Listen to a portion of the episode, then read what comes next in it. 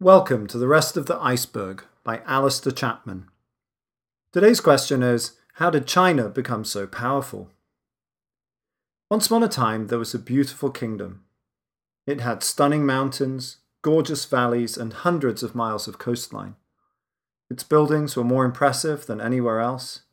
Its government was sophisticated and efficient. Its leaders dressed in silk. It was the wealthiest country in the world no wonder the other kingdoms looked on with envy. Alas, the beautiful kingdom's glory did not last. Foreigners invaded the land and exploited it. Poverty and instability became normal. The people tried to resist foreign domination. Their failure only made their condition worse. After 100 years of humiliation, a valiant knight arose who freed the beautiful kingdom from its foreign masters. However, the kingdom remained dirty and poor, for the knight did not know how to rule. Millions perished from hunger. When all seemed lost, the knight died.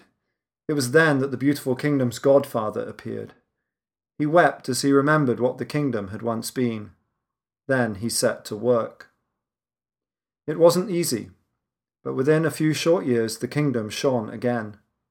Majestic new buildings appeared. Millions rose from poverty to prosperity. The kingdom's workshops made exquisite products just as they had done before. Foreigners sent their ships not to conquer, but to trade. The kingdom was beautiful once more. The people celebrated with joy and pride. That story is the story of China over the past thousand years. For centuries, China was the richest and most advanced country in the world.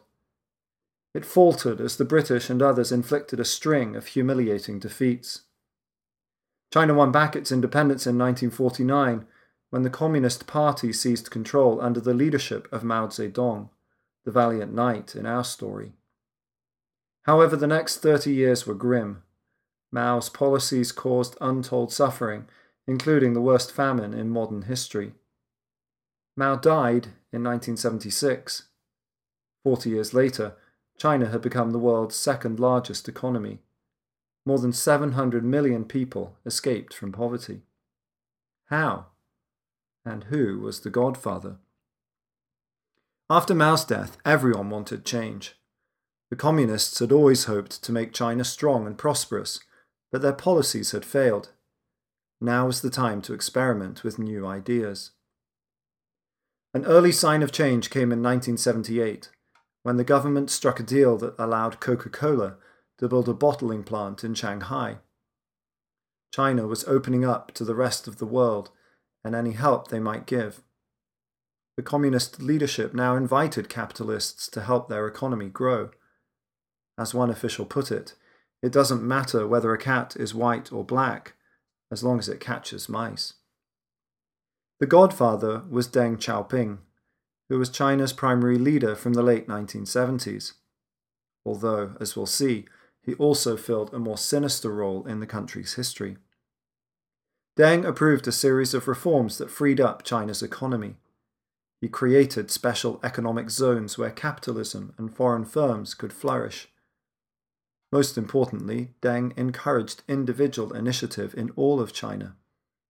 If farmers grew more food than the government's quotas required, they were now free to sell the excess on the open market. If someone had an extra room, they could rent it out. If they wanted to start a bicycle repair shop or a tailor's, they could.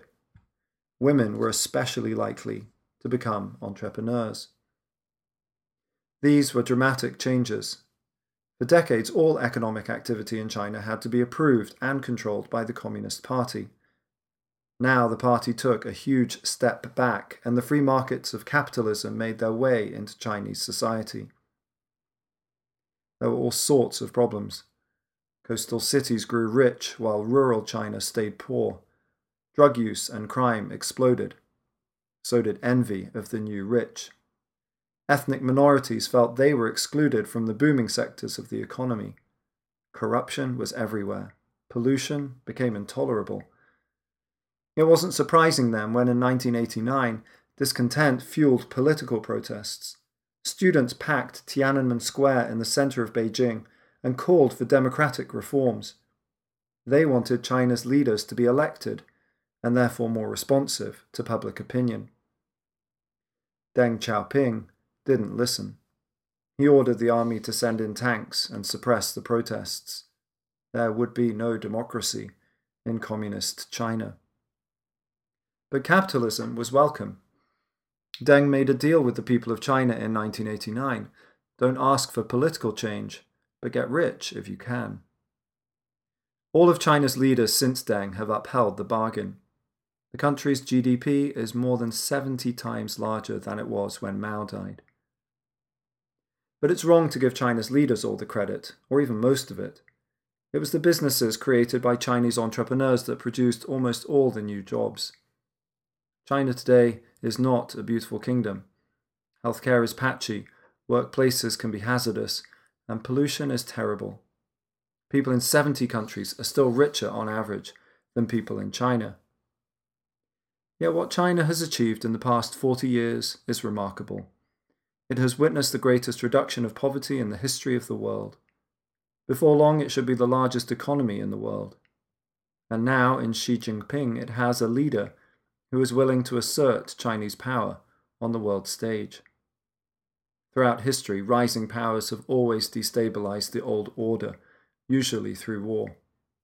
Ensuring that this time it's different that a rising China will not threaten world peace is the greatest political challenge of our generation.